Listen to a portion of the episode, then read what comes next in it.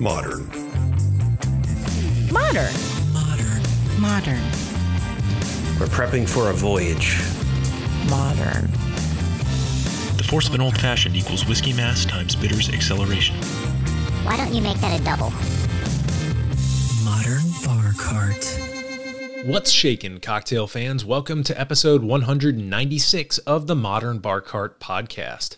I'm your host, Modern Bar Cart CEO Eric Kozlik.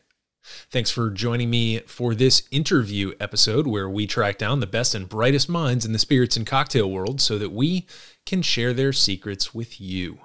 This time around, I hang out with Jayme Blaschke, creator of The Lagoon of Mystery and host of A Moment of Tiki on YouTube. He's a home tiki bar architect and a renaissance man when it comes to tropical botany, exotica, calypso, and bossa nova music, current tiki trends, and more. This is somewhere between a crossover episode and a very nerdy deep dive because Jayme is the creator of a home bar build out blog and a YouTube channel devoted to tiki drinks and culture. As you can imagine, we cover a lot of ground in our conversation, which means that now might be an ideal time to pause so that you can make yourself a drink. This episode's featured cocktail is the Chief Lapu Lapu. To make it, you'll need three quarters of an ounce of dark Jamaican rum, three quarters of an ounce of light rum, one ounce of passion fruit syrup, one ounce of lemon or lime juice. Lemon is traditional, but go for lime if you want a little bit more of that malic acid pop, and one and a half ounces of orange juice. Combine these ingredients in a cocktail shaker with ice, give them a good healthy shake for about 15 seconds, and then strain into a glass filled with crushed ice, garnish with an orange wedge and a few pineapple fronds, and enjoy. There's not a whole lot of drinkware consensus out there for this cocktail. I've seen it served in a lowball bucket glass, a hurricane glass, and even in a hollowed out pineapple. So, my recommendation would be to use any vessel that can accommodate the liquid in the garnish, which means that the Chief Lapu Lapu cocktail is probably a great excuse to break out your favorite tiki mug if you've got one. This drink has a great story behind it as Jayme and I will discuss later in the episode. It's a wonderful example of a slightly off the beaten path cocktail that holds its own next to the giants of the tiki world, like the Mai Tai and the Zombie, but that also encourages us to explore the history and geography responsible for tiki and tropical drinks. That's a fancy way of saying that the real life Chief Lapu Lapu is credited with defeating in battle a very prominent European explorer, so be sure to join us in the lightning round if you'd like to find out exactly what happened. So, now that your tiki mug is full and your seas are free, hopefully, from enemy sails, let's turn our attention back to the interview. In this tropical deep dive with home bar architect and tiki expert Jayme Blaschke, creator of The Lagoon of Mystery and host of A Moment of Tiki, some of the topics we discuss include how a brush with homelessness and an offhand comment made while floating in a pool spawned a passion for tiki and led Jayme to build and cultivate his beautiful home tiki bar, the Lagoon of Mystery. A virtual walkthrough of some of the building materials, design choices, and escapist landscaping that morphed Jayme's Texas poolside patio into a transportive oasis that plays dive in movies during the summer. Some thoughts on how to relate to tiki culture as a white guy, which Jayme and I both are. We offer perspectives and concrete resources that'll help you learn about colonialism, appropriation, and how to celebrate tiki tastefully in the 21st century. A fun romp through the many genres of island appropriate music that you can use to flesh out your tiki playlist, including exotica, calypso, bossa nova, and modern indigenous compositions that will whisk you away to a tropical landscape. Along the way, we discuss what kind of tiki bar could boast a mechanical bull, how to avoid weevils in your bamboo, why not to drink green beer with J.R.R. Tolkien and C.S. Lewis, and much, much more. This, folks, is one of those shows where you're going to want to check out the show notes. If you listen through and want to hit up one or more of the dozens of resources that Jayme drops on anything from woodworking to tiki mugs to growing palm trees in Kentucky, we'll have them for you. If you do catch one that we miss, kindly shoot us an email at podcast at modernbarcart.com or feel free to message Jayme directly on Instagram and we'll be sure to point you in the right direction.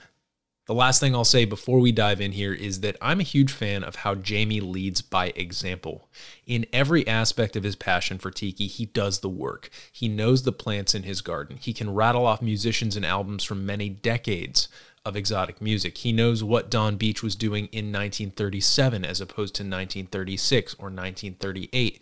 And while tiki, to some, might represent a getaway or a reprieve from the modern world, you get the definite sense that for Jayme, the escapism of Tiki is an escape to a place like the Lagoon of Mystery rather than an escape from real life. With that, I hope you enjoy this extremely fun and more than occasionally nerdy deep dive with Jayme Blaschke, creator of The Lagoon of Mystery and host of A Moment of Tiki. Jayme, welcome to the podcast. Thanks for having me, Eric. Appreciate it. So let's start by introducing you to our listeners. Who are you? What do you do? And uh, why are we here talking today? well, um, Eric, I am a recovering journalist who now works in media relations. I write when I can't help myself, and over the years, I've published a number of science fiction and fantasy short stories in various markets, a bunch of music and book reviews, a bunch more interviews with authors and artists who are far more talented and successful than I am. I also published a nonfiction history of the infamous Chicken Ranch brothel a few years back, which your listeners may be more familiar with as the best little whorehouse in Texas. I've never worked in the beverage industry, but am a cocktail enthusiast who has a home tiki bar called the Lagoon of Mystery, which is why I presume I'm here talking with you now. Indeed, indeed. Um, I'd love to kick this off by telling our listeners the story of the Lagoon of Mystery. Uh, as I understand it from sort of a big picture point of view, it, it involves a, a place called New Braunfels, Texas and a pool of a certain shape. So why don't, why don't you give us the, the whole backstory and um, how that led to the Lagoon of Mystery and your now YouTube channel? Okay, well, um, I live in New Braunfels, Texas, which is a uh, not well, not so small. It's growing pretty quickly, but it's a small town right north of uh, San Antonio. Uh, it was founded in 1845 for your history lesson, the epicenter of German immigration to Texas. Uh, today it's known best for Wurstfest, which is a 10 day salute to sausage, and Schlitterbahn, which is the world's largest water park. It is not known for tiki. It has almost no tiki whatsoever, uh, except for my home tiki bar. And actually, a couple of artists uh, who are associated with the tiki scene live around there as well. Um, to make a long story short, uh, 2014, uh, my family and I were almost homeless. Uh, we had sold our home, and the house we were going to buy, the deal fell through when uh, our building inspector came out with his eyes white and said, No, you don't want to live here. Uh, so we kind of scrambled around, and the home that we're in now um, had been out of our price range, but they had come down in the interim. Uh, so we were able to actually get it an, incred- an incredible steal.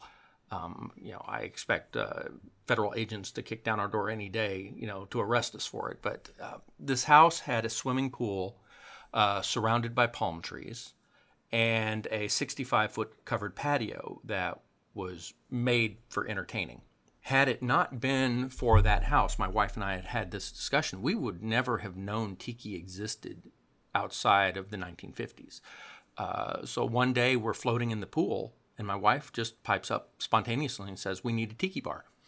So I said, Okay, I can do this. I have some modest uh, woodworking skills. So I put together a standalone bar uh, to go outside under the uh, covered patio, and that was our tiki bar. Well, hey, hey, it's got a little bamboo on it, it's got some thatch, and I thought I was pretty hot stuff fast forward to say December of 2016, for some reason I was looking online and just typed in home tiki bars, just as I don't even remember why anymore, but a website called Tiki Central came up, and on it there was a message board that was entirely dedicated to home tiki bars.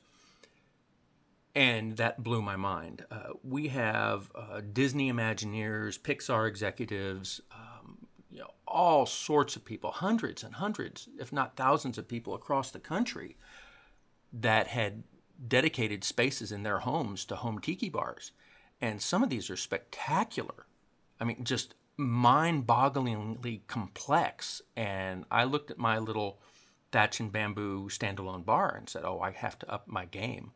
And so it has been a very deep and twisty rabbit hole ever since that I've been falling down. You know, Alice has nothing on me. I still haven't hit bottom, you know, all these years later. And it's really fun because because we have a swimming pool right there, and it's not a huge swimming pool. Um, it's huge for us because we've never had one before, but it's 11,000 gallons, so it's it's a comfortable size. I got the idea. Actually, my wife suggested it. She comes up with all the best ideas to put a screen, a drop cloth. Basically, it's a canvas drop cloth. It's super low tech. Uh, drop it from the edge of the patio, the covered patio, and set up a projector on the opposite side of the pool. And we have dive in movies. And so during the summer, uh, we have various movies that we screen, um, old Elvis films, uh, the you know Annette Funicello and Frankie Avalon beach flicks, uh, all sorts of different things. Uh, various fun summer uh, event films, and we always pair a themed cocktail with it. Uh, last week we had our first one in over two years because of the COVID uh, gap, and we screened Elvis Presley Girls, Girls, Girls, and the featured co- uh, cocktail was the Velvet Elvis. Not tiki, but it was fun, and everyone had a blast, and we had a great turnout, and you know a good time was had by all. Man, that sounds like a whole lot of fun. Uh, I love the dive-in movie concept, and uh, it one of my favorite movies, I suppose, of that genre, maybe a little bit less tiki, a little bit more oceany, would be uh, The Endless Summer. My my father in law is big into surfing, and he uh, introduced me to The Endless Summer, and I think that's a that's a fantastic movie to uh, to screen on uh, uh, such an occasion as a, as a dive-in setting when you've got tiki drinks uh, flowing, and yeah, it just sounds like a whole lot of fun. Yeah, it is, and, and yeah, that's absolutely a great movie. You know, it's a travel log or uh, the best surf locations uh, around the world, especially like South Africa when they have to trek for miles and miles over dunes and this end of the earth just to find these standing waves where they can gently cruise across the bay. I mean, that that's fantastic. I, I had no idea that such waves existed or anything because I'm not a surfer. Texas is not exactly known for a coast that lends itself to uh, surf other than when hurricanes occasionally hit. So, you know, that, that was a fun movie to watch. Yeah. So one of the reasons uh, that I wanted to talk with you here today, uh, we've had some interactions. You listen to our podcast. I've subscribed to your YouTube channel. Uh, you were kind enough to to shout our podcast out on a recent um, episode that you dropped, kind of going through some of the the podcasts that you listen to on a regular basis. So I'm super grateful for that. Uh, but also, uh, you have a wonderful Instagram presence, and I feel like I've learned a lot, not just about tiki, but about the, I guess, practical sort of concrete materials of tiki, whether that is the plants that exist in your lagoon of mystery, whether it's the, um, you know, the, the drinkware that you're using or the flowers that you're showcasing. Like when i when i look at your instagram feed one of the things that is abundantly clear to me is just what you mentioned earlier that you're falling down this rabbit hole that there that you still haven't hit bottom yet and and that it seems like an incredibly gratifying and spreading hobby and i i guess not being somebody who would define myself as like a hardcore tiki person. I just wanted to have the conversation because from an outside observer's perspective, what you're doing is fascinating and um, and I, I, just I want to introduce our, our listeners to that in case anyone out there is sort of nurturing this little tiki hobby. Uh, we're still in a time when it's great to be able to have these at home hobbies because you know we're still kind of gradually recovering from covid and all this stuff uh, we've got some variants flying around that people are a little bit freaked out with and despite the inordinate cost of building materials and other things i still think this is a great time for people to be interested in that sort of hobby so before we go any further can you tell us um, like any other i guess improvements or I guess, uh, things that about the Lagoon of Mystery that you'd like to feature as a tiki bar? Like anything you're particularly proud of, I guess? Well, yeah, sure. Uh, you know, tiki at its heart is escapism. It's supposed to be fun. Uh, it's supposed to be immersive. It's a fantasy vacation where you can pretend the real world troubles that you have to deal with every day, you know, your concerns at work or school or family. You can pretend they're an ocean away. That's why all the best commercial tiki bars don't have any windows. You don't want the exterior world intruding. Uh, me, I don't really have that because mine is outside. I can't really black out the sky or anything like that, so I have to depend a little bit on the landscaping. Fortunately, we had uh, several sable palm trees, which are you know familiar to people on the East Coast and Florida and throughout the South. Uh, they're fairly cold tolerant and uh, uh, grow large and impressive. I supplemented that with uh, some bamboo fencing. Um, have added in uh, hardy hibiscus. Uh, people may be familiar with rose of Sharon bushes, also called Althea, which is deciduous. They lose their leaves in the winter, and as soon as spring comes back, they burst back out into leaf and flower. Uh, there are also the native mallows, which are North American types of uh, hibiscus, which die back to the ground, but as soon as the ground warms up again, they spring back up. So they can survive you know, up into areas of like Nebraska or the Ohio River Valley, you know, much, much colder than any tropical hibiscus ever could. And the flowers are big, showy, and impressive. Um, I've long been fascinated by passion flowers. Uh, they grow on vines, they create passion fruit, which, you know, some are edible, uh, some are even palatable, uh, but they have these spectacular, intricate, showy flowers that are very, very intricate and tropical looking. Plumeria, plumeria aren't really hardy uh, any place in uh, the U.S. apart from you know Southern California and Florida, but you know they're easily grown in pots and kept at a reasonable size. And there are other trees. I have loquats.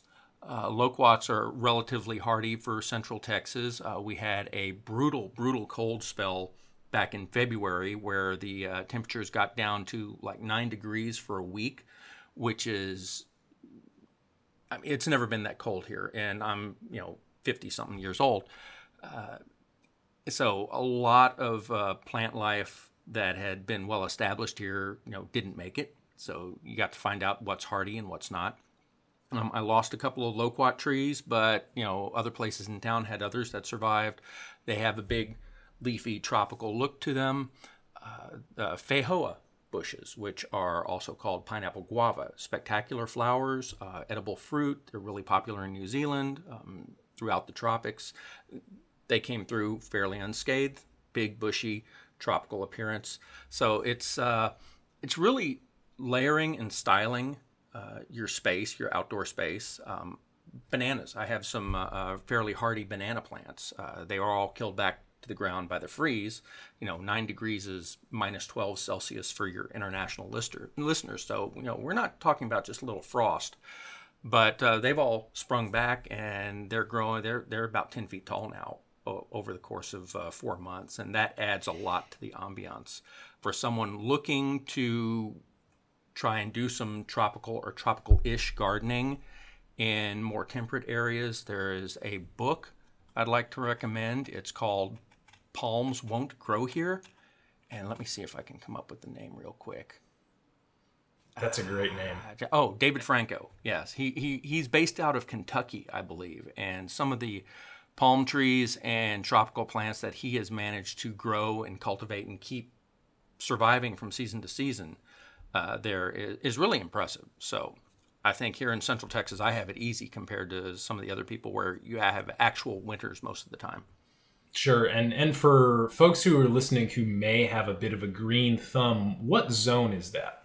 Uh, that would I'm in zone eight B, which is not tropical. You can think uh, most of Florida, the northern part of Florida is eight B, whereas the southern tip of Florida is like zone eleven, and they can grow coconut palms. Which you know, if you open the you know refrigerator door close to them, they'll die. So that's wow. That is a really impressive context to have. I mean, yes, I mean certainly in Texas, you know, you're you're definitely in a zone of the U.S. that uh, I'd say a, a, good chunk of the U.S. population can't really compete with in terms of being able to keep some of these things alive. But I, I appreciate the uh, the book recommendation. We'll definitely link to that book in the show notes. And uh, folks who might be somewhere like me, that's you know, I think I'm in 7B here in DC. It's not exactly you know the most hospitable climate for certain tropical things but i'm still able to grow a bunch of super hot peppers and and other things that tend to like the heat. So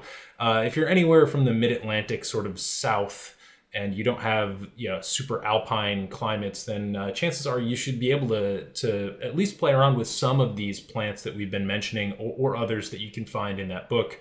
One of the reasons why i appreciate the the botanical side of things with you uh, is because it it seems to be an aspect of tiki that just keeps on giving, uh, and it doesn't have anything to do with the drinks. Now, when I think of other, I guess cocktail traditions, the the only one that I can really think of as an archetype would be something like the prohibition era speakeasy. You know maybe we've got you've got your swing dancing you've got your dark room with the password you've got this uh, this air of illicitness and secrecy.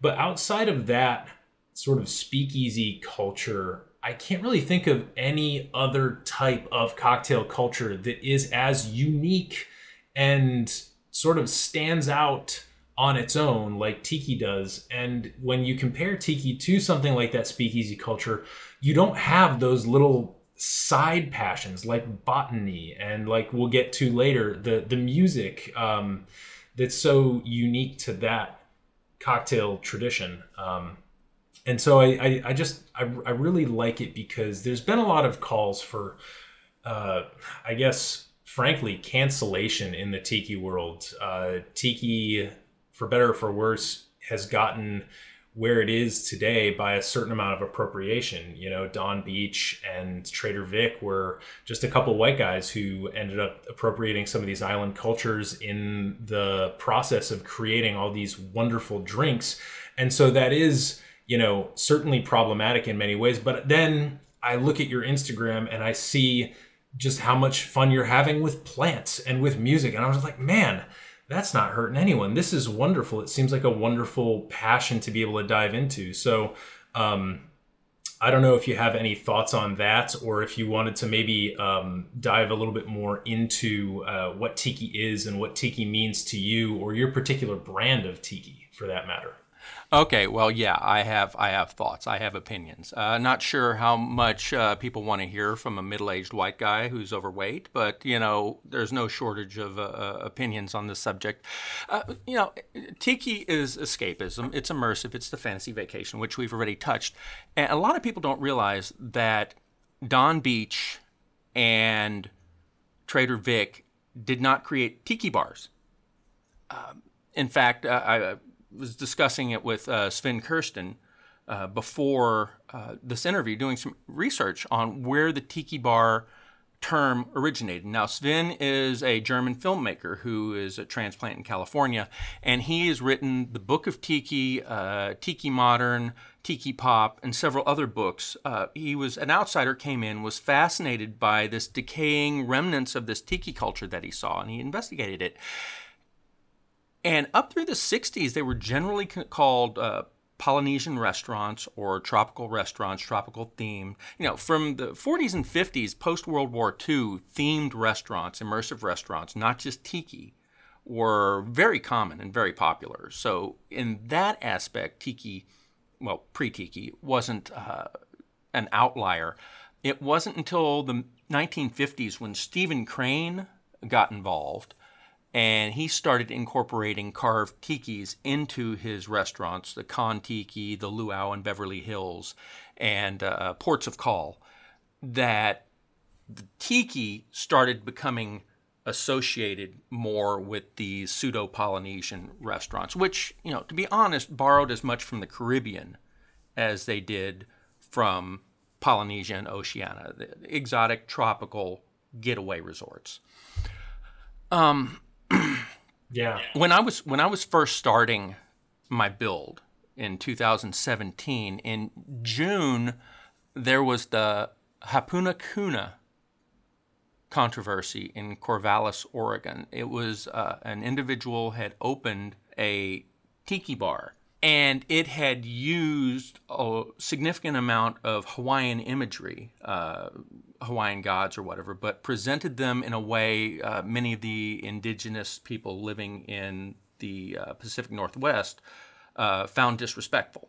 And there was a significant controversy about that. And the uh, individual, to his credit, after some initial resistance, apologized, uh, said he hadn't realized what he was doing was uh, offensive in any way, and altered the theme of his uh, tiki bar and changed it to the salty dog and made it more nautical.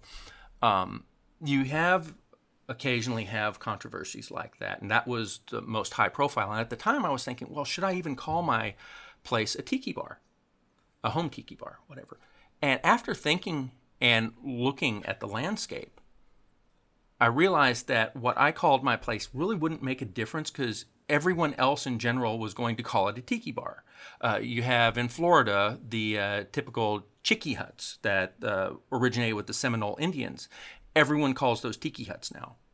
Uh, anything that has thatch or bamboo, the general public has attached tiki to. And again, it wasn't until the 1980s and 1990s that tiki bar became a term for what we now know as tiki bars or restaurants or anything like that. And it wasn't the tiki culture that brought it up because tiki culture at that point was effectively dead. It was kind of the general public.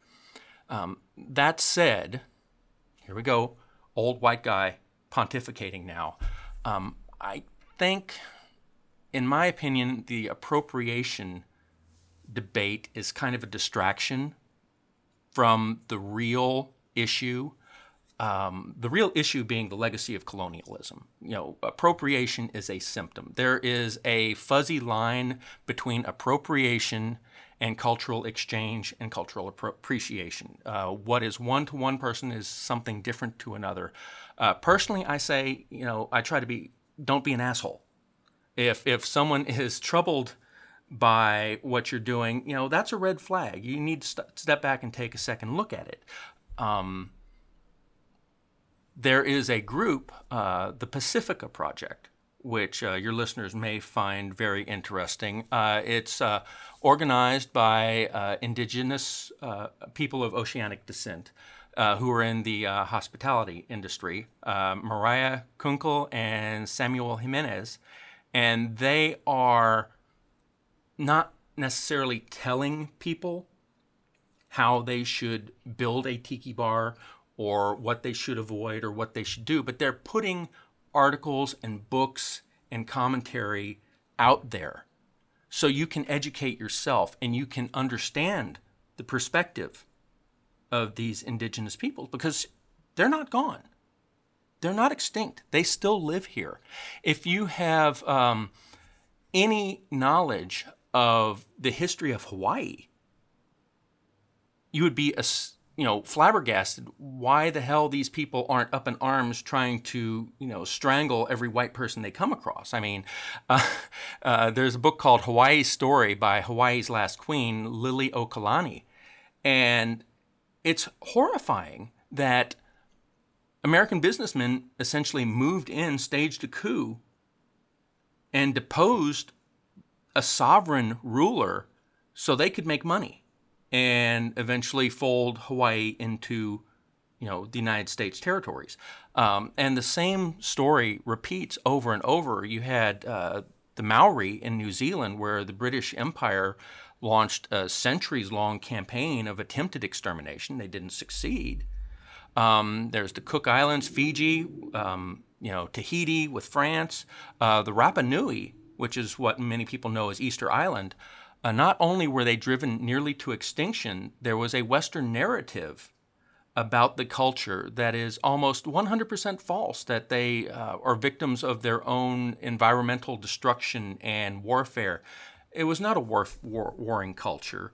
Um, they did not destroy their environment. They adapted to a, an incredibly hostile environment and actually thrived there for centuries. Um, so, so many of these narratives that have been perpetuated over the past 200 years or so are just incredibly off base. And uh, all these Oceania cultures um, were really thriving and very advanced. As far as seafaring, as far as agriculture, they were thriving in their environment. And, you know, for Westerners to come in and kind of pat them on the head and say, you know, y'all are quaint here, let's put you on a postcard, you know, that's insulting. And I can understand why uh, indigenous peoples would be offended by that. Um, another interesting person to follow is Chockie Tom. Uh, she's uh, responsible for she or they. I'm sorry, I'm not really sure what their pronoun preference is, but uh, Chockie Tom is responsible for the Doom Tiki pop up, which is a metal tiki concept that avoids um, indigenous imagery altogether. So that's a long, roundabout way of saying you just need to be aware. You need to think um, and say, you know, is this going to be damaging to someone? You know, there are some people in Polynesian cultures that enjoy tiki bars, enjoy the homage, so to speak. There are others that are gravely offended, and there are people who fall in between. Uh, I don't have a lot of oceanic friends, but some of whom say they enjoy tiki mostly, but okay, this over here they're a little uncomfortable with. I pay attention to that. And, you know, I'm still learning. I don't have all the answers. If I had all the answers, you know, I'd be a lot wiser than I actually am. But, you know, listen, be aware, be careful, and be comfortable. I like what you have to say about the cultural exchange because if, if you think about it, if you're not listening, then you're not exchanging. You're just taking, right? You're just gonna if, if you're just you know saying, ah, well, I like this little tiki guy here. I'm gonna take him, and ooh, I like that picture of the woman in the hula skirt. I'm gonna take that, and you just assemble without you know really closely listening, then yeah, you're you're really not taking part in cultural exchange. You're taking part in you know the actual cultural appropriation side of things. Uh, so I think you're right. I think listening is is a key thing here. You know, I, I also don't think that tiki is is really something that should be subject to cancel culture because uh, I think what we would lose in that process is a whole bunch of delicious drinks that I don't want to lose. And when I think about the prospect of Tiki sort of fading out due to um, outrage, I just think of a less delicious world. And that's, you know, a less delicious world at the end of the day is not something that I can support. But one, one thing that's interesting to me about Tiki is the important role that kitsch plays in, in the escapism. Uh, I, I read something about this a while ago. Uh, and, and if you really think about the proliferation of these Polynesian style restaurants, these themed restaurants, and then subsequently the evolution of these things, as you described, into tiki, the escapism is really sort of in direct response to World War II. Now, of course, Donn Beach um, and Trader Vic were creating these cocktails before the Second World War. They might have been trying to escape something else, namely the Great Depression.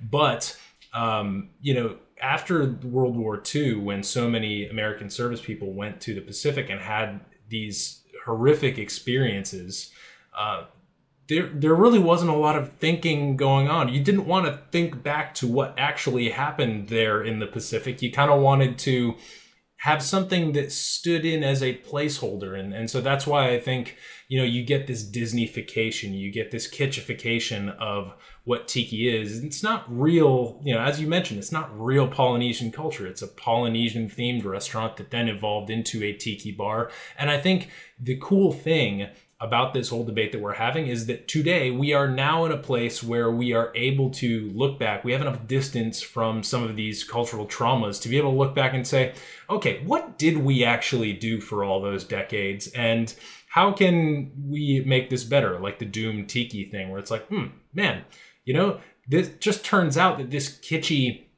and really fun cocktail concept is prime for riffing and bringing it off into the you know all these other domains i could see any number of fun sort of doom tiki style riffs being done and i think that I'm excited for more of that to happen, just as I'm excited that more of these resources are getting out there. And and I, I think that another great um, way to make sure that you're doing good listening is to subscribe to some of these resources that you uh, you listed, Jayme. So we'll definitely link to to a bunch of those in the show notes as well.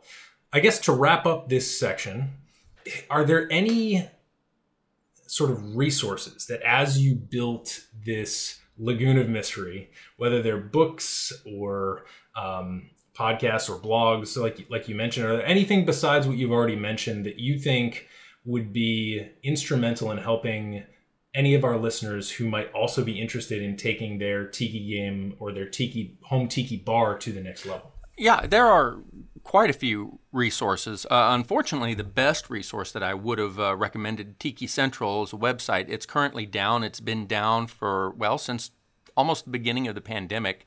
Uh, it was old bulletin board, message board style site which uh, that turned out to be its downfall because its uh, coding was more than 20 years old and is no longer compatible with uh, modern servers. So, uh, rumor has it that all the data is preserved and it is going to be uh, modernized and uploaded and restored at some point in the future, at which point there will be much rejoicing. But, you know, it, Tiki Central is a side project for uh, the owners who have full time day jobs, and so it's not necessarily a priority. Uh, after that, on Facebook, there are a couple of tiki groups uh, that are useful. One is Home Tiki Builds, Drinks and Resources. Another group is All Tiki Bar Builds, where people go on there and share what they're doing and trade inspiration. Uh, a does a lot of what Tiki Central used to do. Um, Tiki Central was more easily uh, searchable than Facebook ever will be, but uh, there's a lot of real time interaction. You have a lot of traffic flow there, and people are willing to share lots of information. Um, Tiki Pop by Sven Kirsten, that is uh, one book of his that is still in print. It just came out in a smaller, more compact uh, size. It's not quite digest size, it's still a really heavy, thick tome. Uh, it's chock full of pictures and history of Polynesian pop, the phenomenon that we look back on today and say, oh, well, that's kind of tiki culture from the 1930s on, where it emerged from uh, Hawaiiana, the obsession with Hawaii, and evolved over the years. And that is great because it gives you a good perspective of what was and how it progressed and eventually died out in the 1970s. Um, as far as building goes, if you have uh, woodworking skills, then you know you're in good shape. If you don't, there are a lot of resources online now that didn't exist back when I started being self-taught, and therefore you can avoid a lot of the bad habits that I've picked up over the years. But there's a, a podcast called Wood Talk Online. It's a, a conversation of three guys, Mark, Shannon, and Matt, and they're freaking hilarious. You know, it, it it's just nonstop one-liners. I'd say it's uh, uh, the uh, woodworking equivalent of uh, car talk, only none of them do really Buddy Hackett impressions. Uh, they're funny and they provide a lot of lot of uh, useful information.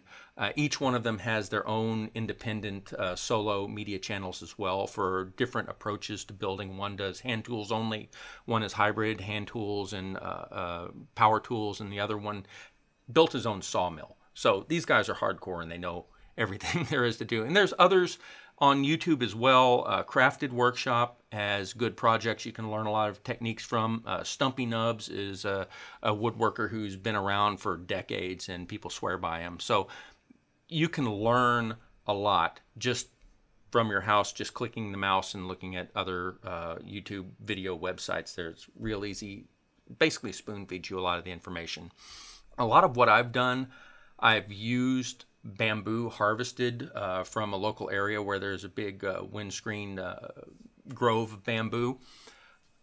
If you're in California or Florida, you might want to be cautious about this uh, because Asian bamboo weevils are an issue in those uh, states. They haven't really reached Texas, so safe there. Um, but Bamboo Ben, who is a professional uh, tiki bar design and builder, uh, shared a video with me uh, a couple of years ago about a house where they harvested their own bamboo in California and did the walls and it. And then after about six months, uh, these weevil eggs started hatching, and it was uh, like a termite infestation just throughout their house. They had to tint the entire house, so you got to be you got to be aware of that. Um, to treat there, there are a number of ways to treat. The most common way is a solution of uh, borax and boric acid soak in there because that kills uh, insects and renders the bamboo uh, untasty, unpalatable for them. Uh, I've never really done that. I use a flame treatment on there, but you know, it's bamboo is common, and in uh, you know temperate areas of the U.S., it'll grow. There's native bamboo. Uh, if you're throughout the South, there's river cane. That's a native bamboo, and it grows profusely along the riverways, and that there's no reason that can't be used for uh, home tiki builds. Mm-hmm. Stumpy Nubs. I don't know if I would trust him with my uh, with my woodworking advice. It seems like he's uh, he's down a few fingers. No, I I, I think that's a ironic title right there. He's, he's that these woodworkers they're all about the humor. Yeah.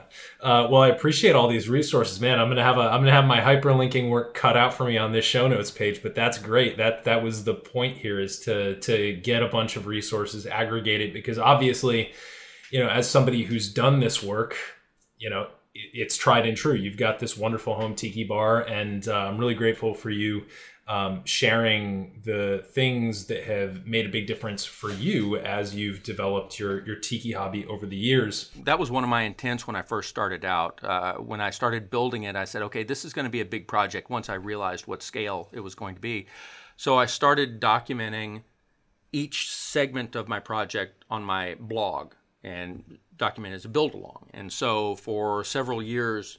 I included every step. You know, I'm redoing the deck here. Okay, that's one of the segments. I'm installing a booth here at the end. Okay, that's a segment. I'm, uh, you know, putting up bamboo matting on the walls. Okay, that is going to be a segment. And so each of these blog installations, I kind of do a how to, uh, basically documenting all my mistakes so any readers can avoid uh, treading the same ground.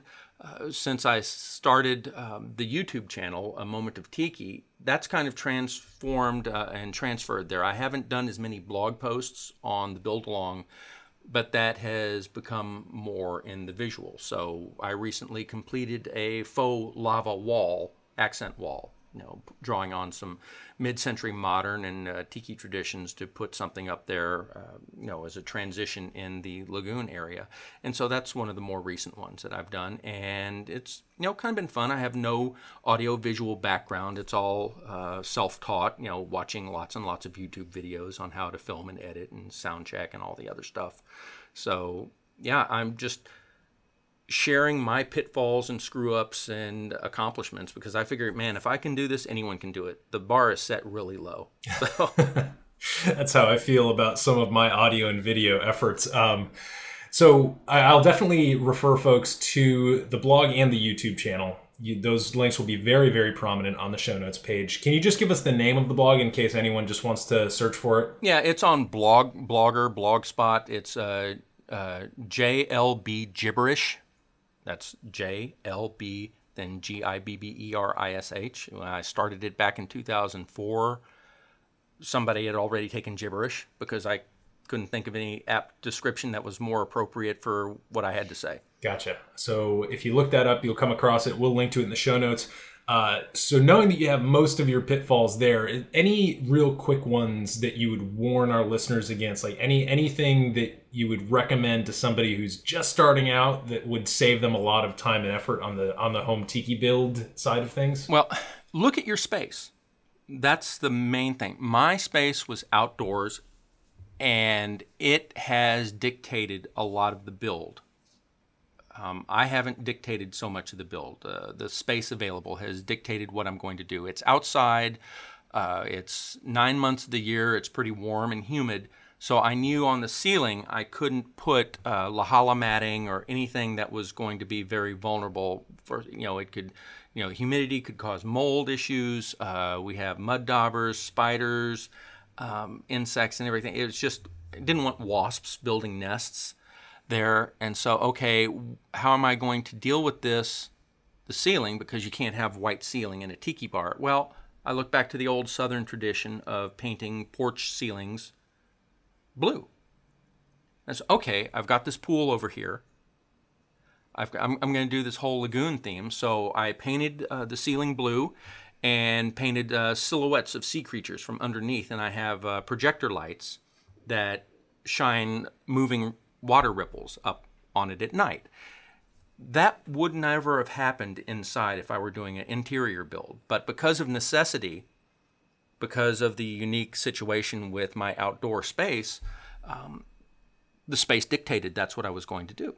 And so when you're going to start off, uh, just give your space a good look. If it's interior, out, outdoors, um, if it's sprawling, if it's long, if it's narrow, if it's square, if it's an unusual shape. A lot of people build them in their base- basements, which is great because you don't have that many windows to cover up. Um, you know, let let the room tell you what it wants to be. If you have high ceilings, then you can hang a whole heck of a lot of spectacular stuff there flotsam and jetsam and, and lights and uh, fish and you know trophy you know all sorts of stuff and netting um, if you have really low ceilings then you're going to approach that space entirely differently because you're not going to be able to have a whole lot of stuff hanging down so don't feel that just because other people you've seen online are doing this in their tiki space you have to copy this especially if it's not really going to work for you. Find out what your space will allow and go with that. You know, it's uh, the judo style of uh, you know tiki design. Mm-hmm. Yeah, you take the energy that you're given and, you redirect that energy. I like that metaphor. The other thing that I will add on to that is that if you're working with a bit of a blank canvas, it might benefit you to imagine people and bodies and drink builds being in that space because it's one thing to look at a space when it's empty and say ah here's what i'm going to put this over here and then there's going to be that and before you know it you've built yourself into a corner where the space has too much clutter in it or you know you've you've made a decision about plumbing or something like that that may come back to bite you in the future. So it's it's it's good to almost take your time with it and imagine like all right when this space is built out what am i going to want to do in here? How many people am i going to want to have in here on average? And what's going to be comfortable? Do i want a separate seating area? Do i just want a bar with four bar stools? You know there's a lot of questions to be asked and and of course you're going to need somewhere to plug in that hamilton beach stick blender. Um, so there's there's a lot of things to take into account and i think imagining bodies in there is a big step in that direction because uh, Otherwise, an empty space can very quickly get away from you, I believe. Oh, absolutely. And it's a good point with the water. If you're going to have a dry bar, uh, you need to plan where you're going to have a dump bucket. You know, when you mix your drinks and stuff, where, where's mm-hmm. the spent ice going to go? Uh, how are you going to clean your glassware? Um, if you have access and can tap into water, uh, which I was fortunate enough to be able to do, uh, and have drainage, then you can put yourself a sink there and you have a wet bar, and that's a lot more convenient. But you know, it, it's a, a, sliding scale. Is it going to be more trouble to try and install and force uh, plumbing in this area, or do you have something readily available? You know, it's it again. It depends on the space available and what that space can accommodate. So we've talked so far about your home bar journey we talked a little bit about tiki and, and how you and I feel about you know sort of the state of tiki, what we think the values and the maybe some of the potential pitfalls are. We've talked about some great resources for building a home tiki bar. We have one aspect left uh, of setting an ambiance that I've been really, really curious about recently because I know next to nothing about it.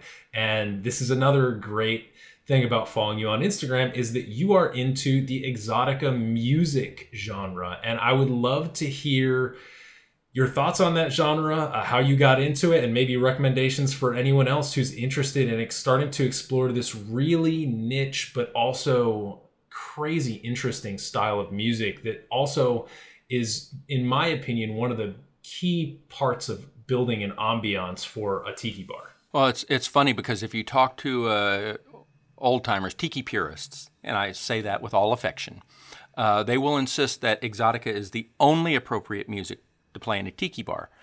Um, except that when Donn Beach and Trader Vic started off their respective locations, Exotica didn't exist.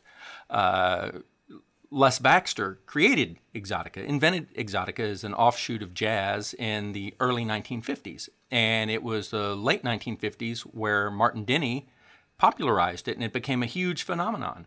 So, so you've got uh, two and a half decades there where there was no exotica to be played in any tiki bar. What they would be playing was, you know, more likely than not hapa haole, uh, Hawaiian music.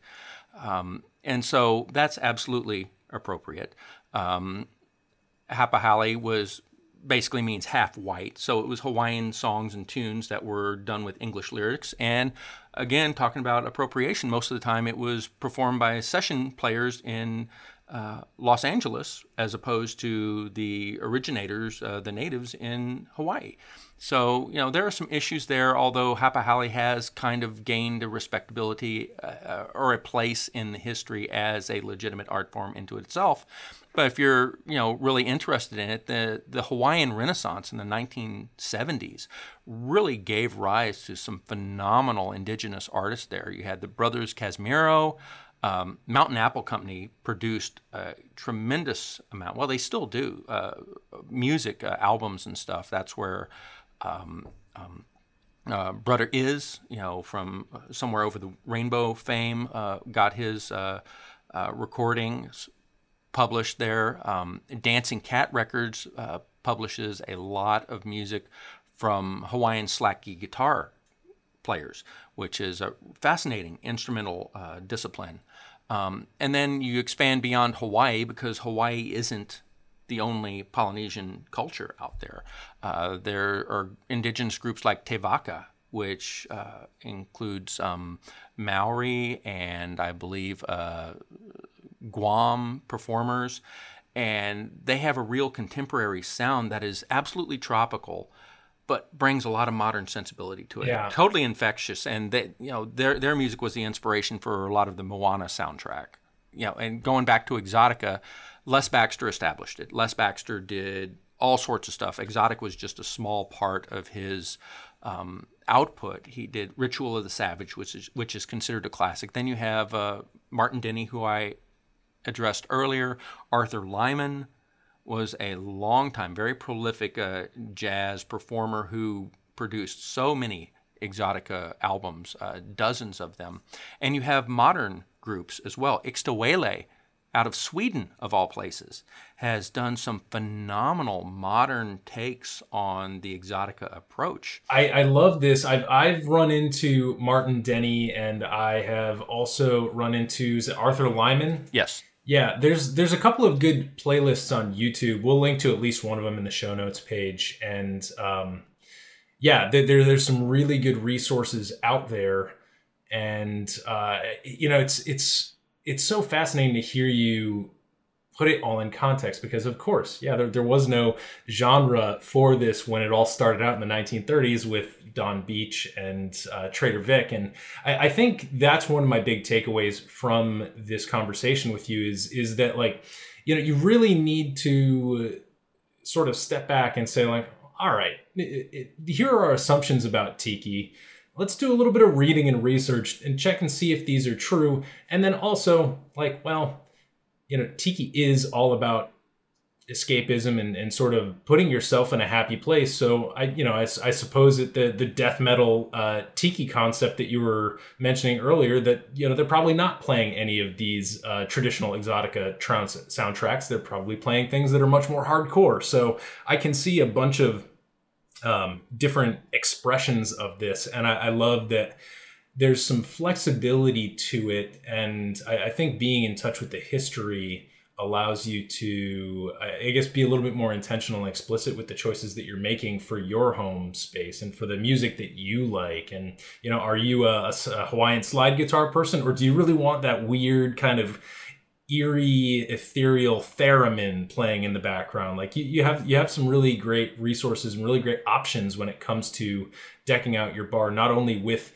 the visual stuff but also with the auditory stuff as well, which I which I love. I apply the same escapist uh, remove to my music selection as I do to the whole build out because uh, I've been to tiki bars where the owner wasn't into tiki, they were chasing a trend and didn't get the ambient music of exotica or any of the related genres and so okay we're going to play boy bands from the 90s and get the energy pumping and, and pack in a younger crowd or other things like that. And, you know, sometimes if they're kind of half hearted into tiki and know that, you know, modern top 40 isn't appropriate, they'll just put on reggae. And I'm, I'm sorry, I don't think there's really anything wrong with reggae in a tiki bar. A lot of people will argue with me about that. Um, but they need to put in more thought to it than just Bob Marley's greatest hits. You know, reggae is not just Bob Marley. In my home bar, um, I play calypso, and that's again not just Harry Belafonte, but most people don't realize how huge calypso was at the very end of the 1950s. Um, there are artists from uh, the Caribbean, Mighty Sparrow, Lord Invader, Calypso Rose, uh, were huge. I mean, rum and Coca Cola was stolen from Lord Invader by Morey Amsterdam, who claimed it for himself, and there was a big lawsuit against it. But uh, um, you know, Robert Mitchum recorded a calypso album. Maya Angelou recorded a calypso album. Josephine Premice, a great Broadway performer, recorded calypso album. There's a lot of really interesting calypso out there. Bossa Nova, I think, is perfect for tiki bars. Um, people, some people will say, "Oh, Brazil's not tiki. Brazil is tropical. Brazil is escapist. Um, Brazil has as much place in tiki as the Caribbean. Uh, you know, you got Stan Getz, you got Jobim, you got Gilberto, you got Carlos Lyra, you got Charlie Byrd. Bossa Nova is great. And going from there, you can get into the Cuban Latin sound, uh, Desi Arnaz, uh, the big band sounds of Edmundo Ros and Xavier Cugat. Um, really fantastic stuff. I know a lot of people uh, like to play Rat Pack stuff, Sinatra, uh, Dean Martin, Sammy Davis Jr., um, get into the easy listening, um, get some um, Herb Alpert and the Tijuana Brass, maybe Baja Marimba Band, um, Julie London, uh, um, um, Jackie Gleason, his albums he put out. Uh, Ultra Lounge, get a modern swing on things, uh, play some combustible Edison. Uh, all of those are of a different time. They're all transportative. They will take you someplace else and contribute to that illusion. If you know you're hearing um, WAP playing really loud or something like that, yeah, that's that's not really going to contribute. I don't think. Hey, you know, if you want to play it in your home home bar, go for it. But you know, um, I I don't think it quite works. I, I think you have to be strategic about it. I think you have to have a vision. You can make almost anything work if you have the vision and follow through with it. Uh, one of the things I like to make a comparison of, uh, some people will say tiki is totally made up, so anything can be tiki. Well, what about the um, Gilley's in uh, in Urban Cowboy? How about the Mechanical Bull? Is that tiki? Is John Travolta on the Mechanical Bull tiki? Anything can be tiki? Well, no, but but dial it back a little bit and think. The Paniolo culture in Hawaii was a cowboy culture, existed for a couple hundred years. There was a lot of cattle raised, and it was a vibrant culture. There are uh, Paniolo songs. You could do a tiki bar, not cut out of whole cloth. I mean, you know, you don't want to get into the cultural issues, but get some consultants, work in there, make it a tribute to the Paniolos, I could see a complete and total justification for having a mechanical bull in a tiki bar. If you do your homework and if you do it right, and you're not going to try and cut corners. So, you know, if you have your vision, follow through with it. Follow through with it.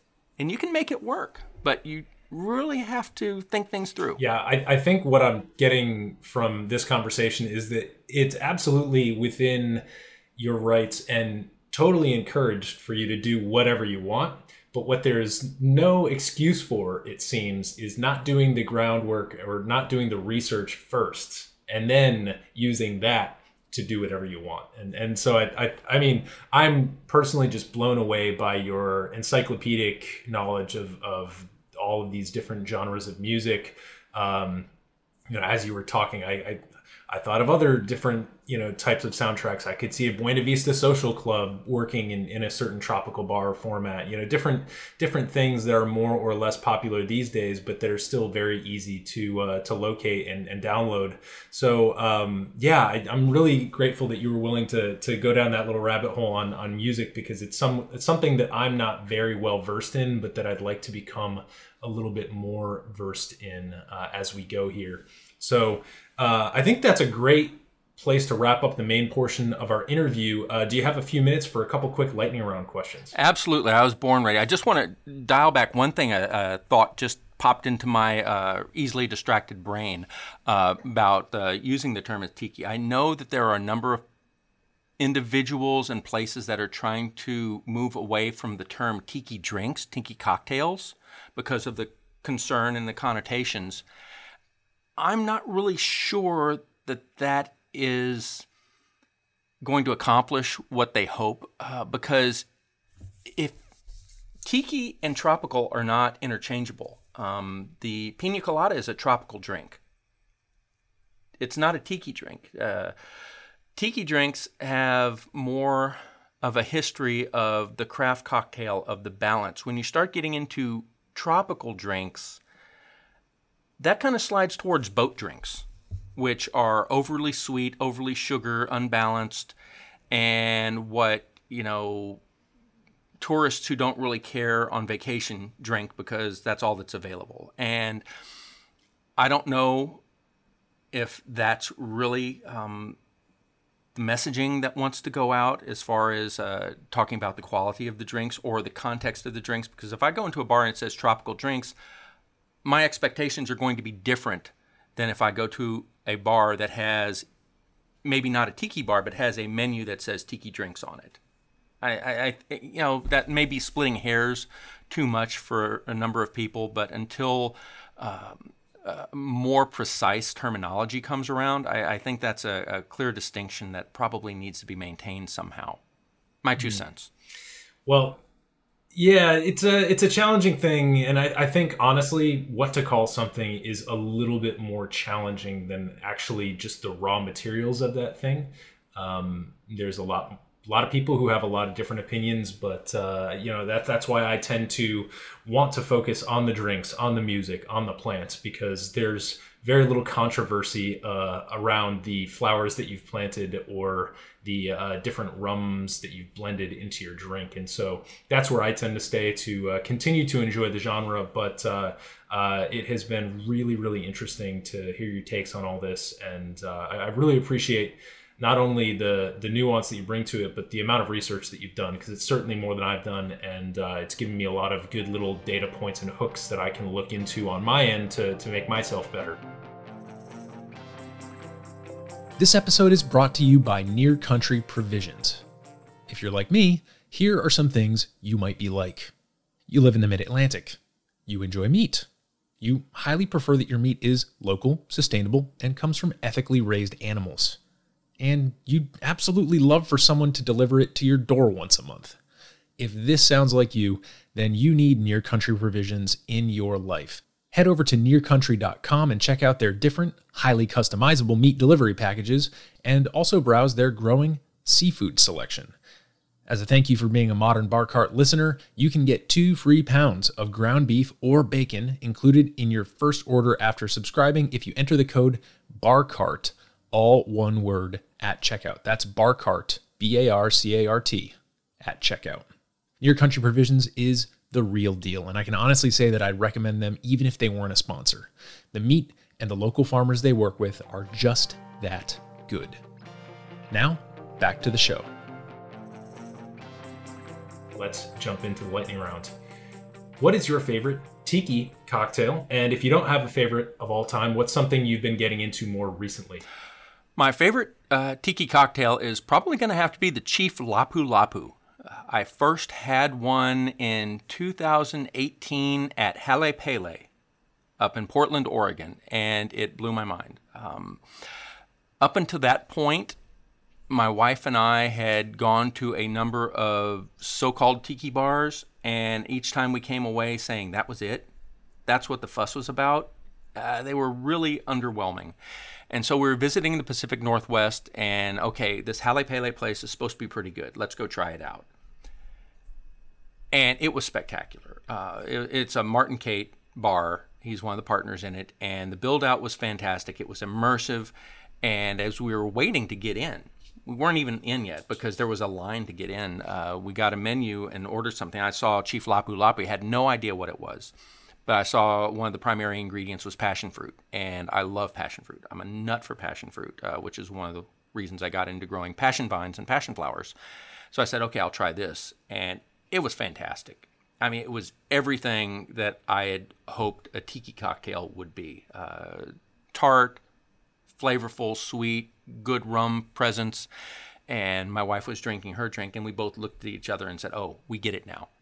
And since then, I've learned a little bit more about the Chief Lapu Lapu. Chief Lapu Lapu was a real person. He was a Filipino chieftain uh, made famous because he killed uh, Ferdinand Magellan in battle, the European uh, uh explorer slash conqueror slash colonizer.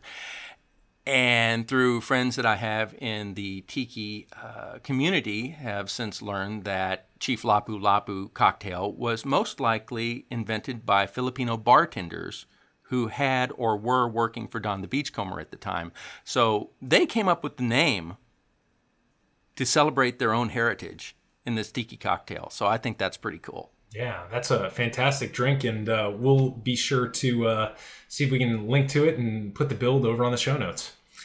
Uh, next question. This is a niche question just for this episode. To you, Jayme, what makes a good tiki mug and are there any trends or designs in the tiki mug world right now that have you particularly excited? I love the individual artistry. Um, it's always well i won't say always. In 2000 there was almost no tiki mugs except for whatever you could find in thrift stores held over from the previous age of tiki. Uh, then uh, tiki farm started up and shortly after that i believe uh, Munktiki started up and those were kind of the only players in town for a while. And for them, it was a labor of love back then. They're huge now. Uh, they do a lot of great stuff. But I'm seeing a lot of individual one person operations uh, starting up. People are uh, chucking the day job, going full time into ceramics. Uh, there's uh, one guy is designing on computer and 3D printing all of his uh, base molds uh, or, or um, prototypes for his mugs, and then casting molds from that, and then pouring his ceramics. There's a guy, Omar, uh, runs Oak Wash out of Baton Rouge, Louisiana, makes some fantastic, really inventive. Uh, mugs there in his home shop, which he has built up over the past two years.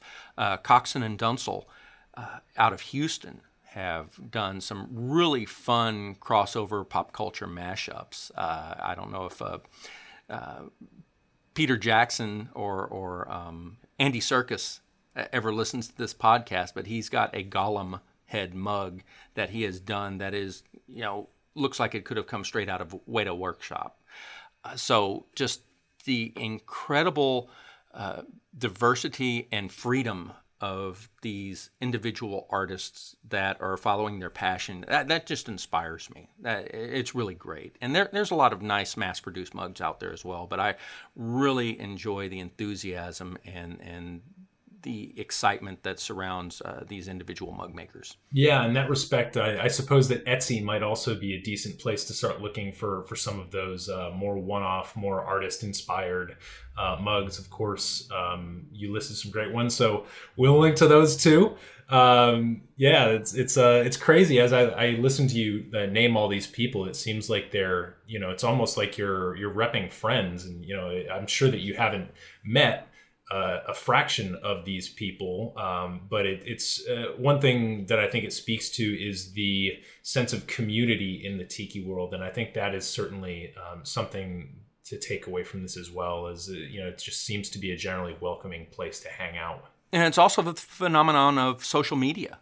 A lot of these places I people and places I never would have known of had it not been for social media. Now, just like with you and me, we first connected over social media uh, when I called you to task for omitting Passionola when you were talking about the hurricane. So, you know, it, it, mm-hmm. it's just an intermeshed, interlinked community, and these people are really receptive. I mean, you approach someone and want to talk or have a question or offer them a compliment, you know, that start strikes up a conversation, and you know, two years later you meet somewheres by chance. You know, it's one of those things. Yeah. I mean, you just meet people that you never would have come across before.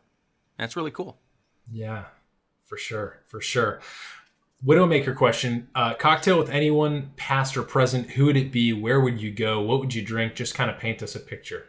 I've got two answers for you because I have actually been thinking about this for a couple of years as I've listened to your podcast. Um, the first, I think, would be pretty obvious. Uh, first person I would have a drink with would be Donn Beach at Don the Beachcombers circa 1937. I choose 1937 because he was at the height of his prowess. At that point, most of his signature cocktails had been completed and were on the menu.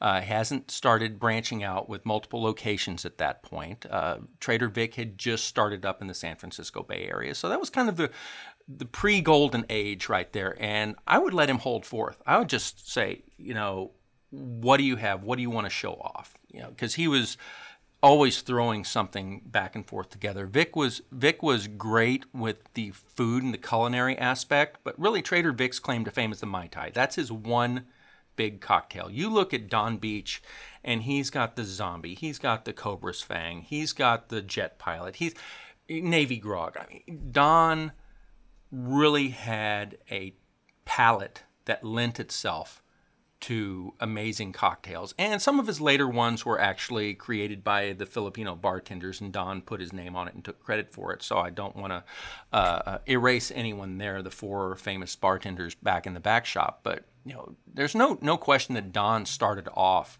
you know, really pumping out some amazing drinks. So I would just say, you know, my my drinks are in your hands, sir. You know, mix as you will.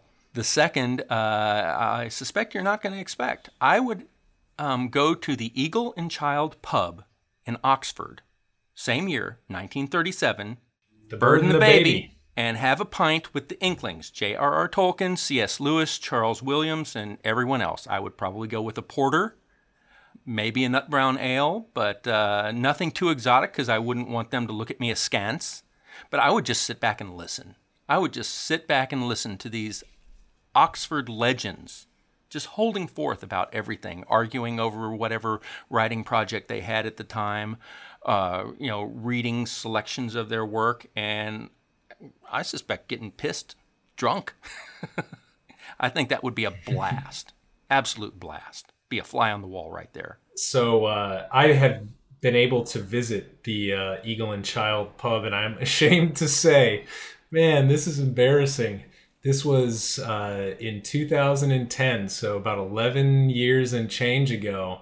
Uh, I went I went to the Eagle and Child. It was March, maybe late March, early April in Oxford, and at that time there was a beer out called Sign of Spring, and it was it was a green beer. So I can say that I went and drank a green beer at the Eagle and Child. Real real high point in my uh, my drinking career right there. But I was uh, I was only 21 actually i wasn't even 21 at that point. I was only 20 years old at that point. So uh, hopefully we'll forgive uh, past past eric for his uh, beer transgressions but that's, that's a fantastic answer. Well well the green makes it classy. Yeah yeah classy or grassy.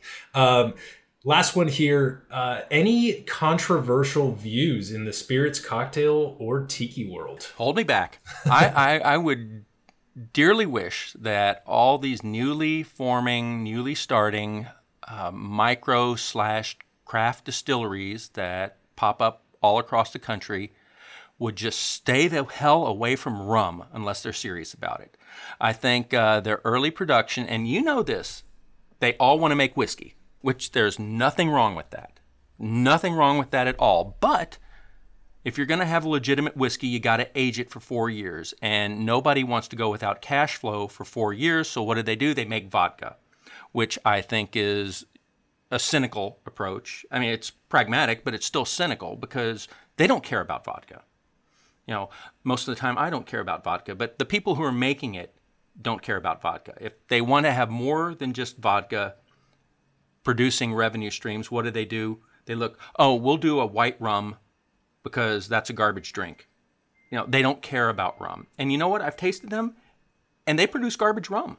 It's a waste of time and resources, and it brings the whole category down. There is so much spectacular rum. There's so much spectacular unaged white rum out there that people should be drinking. Yet they're making stuff destined for trash can punch and dragging the entire category down and giving the entire category a bad name. So I would I, I say, you know, you know, make whatever crappy vodka you want, but just stay the hell away from rum unless you are serious about it and want to do it right. Because you know what? Molasses is not as easy to ferment and distill as a mash with corn and barley. Okay? It's just not. And you're going to embarrass yourself and embarrass everyone else. So just stay the hell away from rum. Unless you're serious about it. I like that. There are. Now, see, see, Balcones Distillery up in Waco.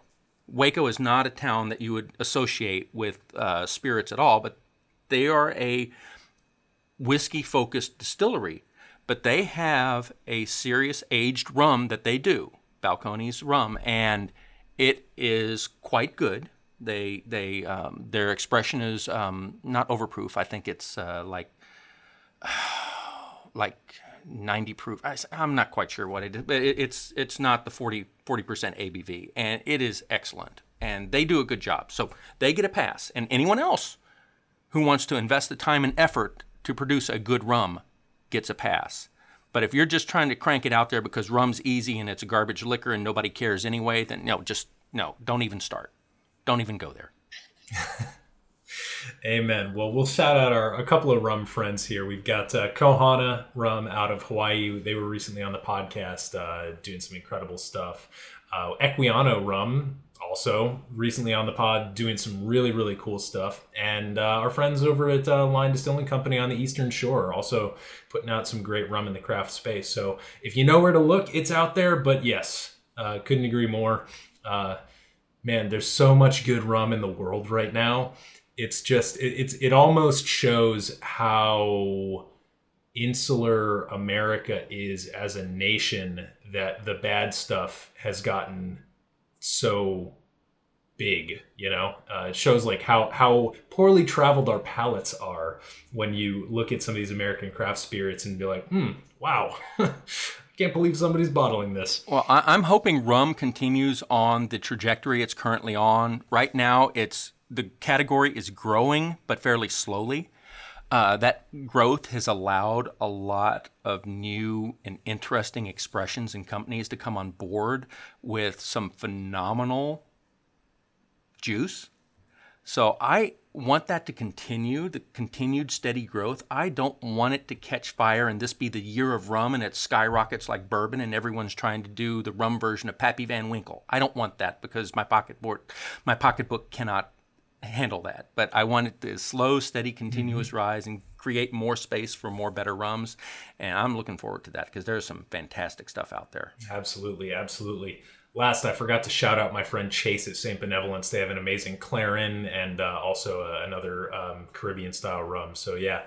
Jayme, this has been tremendous, my friend. Uh, can you just take us through the digital ways to connect with you? Give us uh, your social media, give us your YouTube channel, and uh, remind us that blog one more time. And um, we'll send everyone there to go and check out The Lagoon of Mystery and A Moment of Tiki. Okay. Uh, on Instagram, I'm easily found at Lagoon of Mystery. That's uh, dedicated to my t- home tiki bar and most of my uh, tiki adventures. Um, on YouTube, search for A Moment of Tiki and I have random things, thoughts. Sometimes I even occasionally post uh, builds that I do, but also go into cocktails and book reviews and even interviews on occasion.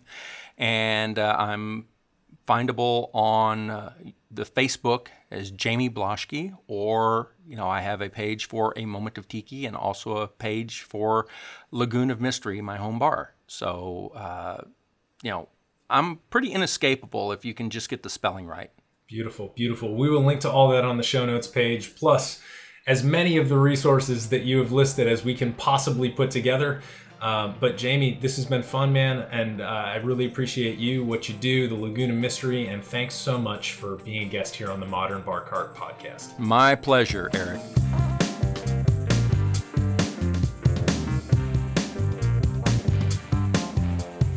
Hey, everybody, thanks for listening. If you enjoyed this episode, there's two big things you can do for us here at Modern Bar Cart. One would be to tell your friends and family if you think they'd enjoy listening to us talk about cocktails. And if they don't download podcasts, they can always stream our episodes on their desktop directly from the show notes page at modernbarcart.com. The other thing you can do to help would be to head on over to iTunes or wherever you download your podcasts and leave us a review. Five stars are great, but we're more interested in your feedback. And the beauty is, the more reviews we have, the easier it will be for other folks out there to learn about our show. We're trying to start a cocktail revolution here, and by spreading the word, you're helping us fight the good fight. You can always reach us by emailing podcast at modernbarcart.com if you're looking for cocktail or bartending advice, or if you're a pro who would like to pull up a mic and be interviewed for all to hear. Also, definitely follow us on Instagram and Facebook at Modern Bar Cart for cocktail porn, recipes, and entertaining tips. And keep an eye out for new product releases and special offers, which are happening all the time. We love our listeners and we really enjoy giving you exclusive discounts and sneak peeks at our latest and greatest cocktail projects. This episode may be over, but for you, the mixological fun and adventures are just beginning. So remember, folks, drink responsibly and experiment boldly.